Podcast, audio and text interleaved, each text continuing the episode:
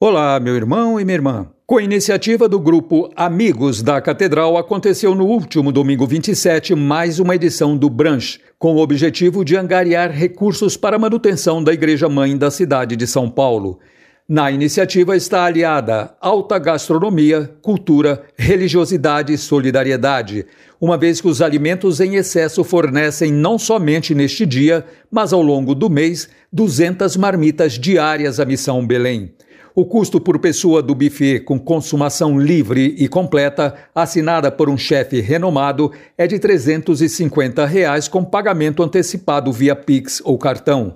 Para este ano estão programados mais 11 eventos e para participar envie uma mensagem pelo WhatsApp 11 984 96 9702 informando os dados com o nome completo de quem está reservando e quantos lugares deseja, entrando desta forma na fila de espera para participação no evento. Com o tema Com Nossa Senhora tenhamos um olhar de compaixão para com os sofredores, a paróquia de Nossa Senhora do Perpétuo Socorro no setor Jardins, no último domingo 27, celebrou missa de abertura do oitavo mês da festa do ano jubilar da paróquia em celebração presidida pelo padre Domingos Sávio da Silva, que foi vigário da paróquia e hoje atua como missionário no Santuário de Aparecida. Co-celebrou o pároco padre Geraldo de Paula Souza.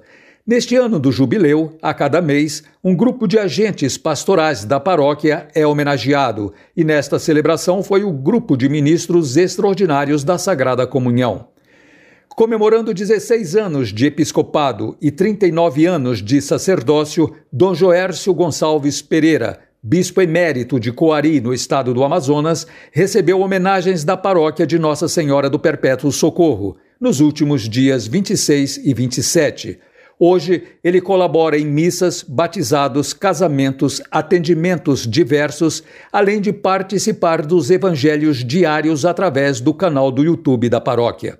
A paróquia de Nossa Senhora Querupita, no setor Cerqueira César, iniciou a venda antecipada do livro Vocabulário Teológico, de autoria do pároco Padre Antônio Bogaz, no valor de 50 reais.